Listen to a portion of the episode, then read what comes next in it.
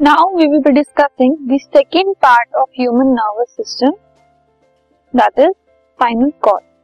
पहला पार्ट था ब्रेन और दूसरा पार्ट है spinal cord the spinal cord starts from the brain and extend through the vertebral column it has 31 pair of spinal nerve brain से start होते हुए vertebral column तक ये जाता है and it end at the hip area ठीक है? तो 31 पेयर ऑफ़ स्पाइनल नर्व होती हैं पूरे स्पाइनल कॉर्ड में और it carries messages to and from the brain message जो है, वो ब्रेन तक भी लेकर जाता है और ब्रेन से वापस भी लेकर जाता है।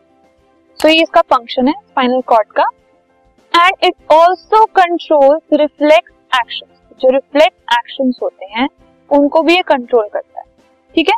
So you can see this is the structure of spinal cord उसके अंदर यू कैन सी फ़र्स्ट वाले केस में वन टू सेवन नर्व्स होती हैं which is a cervical vertebrate उसके बाद है थोरेसिक वर्टिब्रे जिसमें ट्वेल्व होती हैं ट्वेल्व नर्व्स होती हैं उसके बाद है लंबर वर्टिब्रे जिसमें फाइव नर्व्स होती हैं और लास्ट में है सैक्रम जिसमें फाइव फ्यूज्ड नर्व्स होती हैं so this is the structure of spinal cord अब इसके बाद हम डिस्कस करते हैं कि रिफ्लेक्स एक्शंस क्या होते हैं एंड स्पाइनल कॉर्ड का उसमें क्या रोल होता है।